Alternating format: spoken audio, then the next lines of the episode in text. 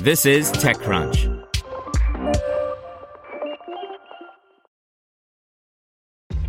This episode is brought to you by ShipStation.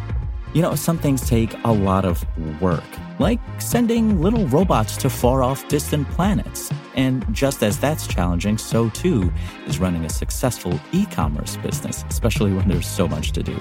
So I want to introduce you all to ShipStation. Now, I love using ShipStation because of its easy-to-use dashboard, which makes managing orders and printing labels a breeze and super smooth. Oh, and the customer service is just out of this world. It's exactly what you need to help grow your business. Sign up for your free sixty-day trial at ShipStation.com slash tech news. That's ShipStation.com slash tech news. This is TechCrunch. Frozen coffee startup Cometeer raises thirty-five million dollars Series B and launches its product in earnest. By Haje Jan Camps. Gloucester, Massachusetts-based Cometeer has been around for nine years. In that time, the company has built up a mad scientist layer worth of coffee scientists, equipment, and processes to jolt some fresh life into the industry.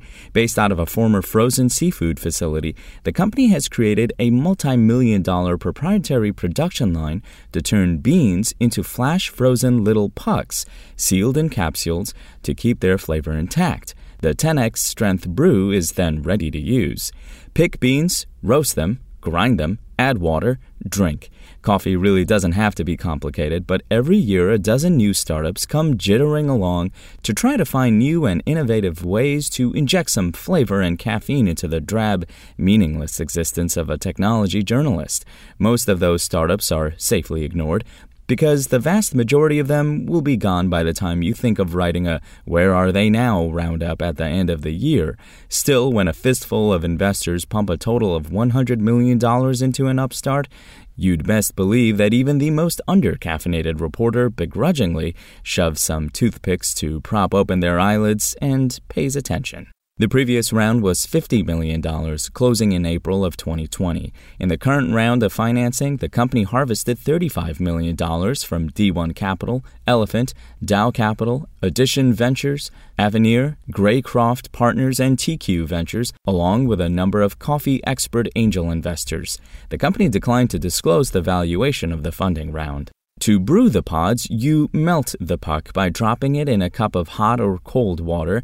Wait a bit, and you've got a fresh cup of joe on the go. The only thing you need is some water and a way of heating the water if it's hot coffee your little heart desires. The capsules stay fresh for up to three years if you keep them in the freezer and will survive for about three days in the refrigerator.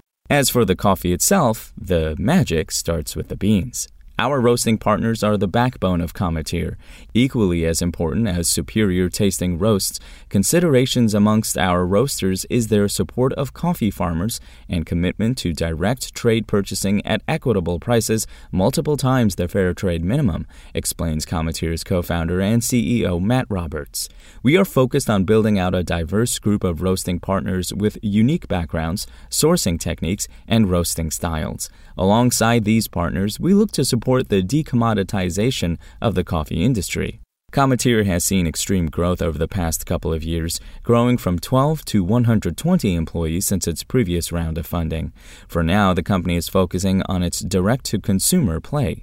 While we are focused on direct-to-consumer right now, we are trialing on-premise with George Howell's Cafe in Boston and are piloting B two B coffee solutions with focus on corporate gifting, explains Roberts. The company shut down its waitlist today, making the coffee available for anyone who has a credit card and a hankering for a new frontier in Java technology. The capsules are two-buck pucks with a price tag of around two dollars each. The base shipment is thirty-two capsules for sixty-four dollars. Update. An earlier caption suggested that the capsules stay fresh for three months. That was a typo and has been corrected to the correct freshness duration, three years. Spoken Layer. Want to learn how you can make smarter decisions with your money? Well, I've got the podcast for you. I'm Sean Pyles, and I host NerdWallet's Smart Money Podcast. Our show features our team of nerds, personal finance experts in credit cards, banking, investing, and more. and they'll help you make the most of your money while cutting through the clutter and misinformation in today's world of personal finance. You'll get clarity on strategies to help you build your wealth, invest wisely, shop for financial products, and plan for major life events. Listen to NerdWallet's Smart Money Podcast wherever you get your podcasts.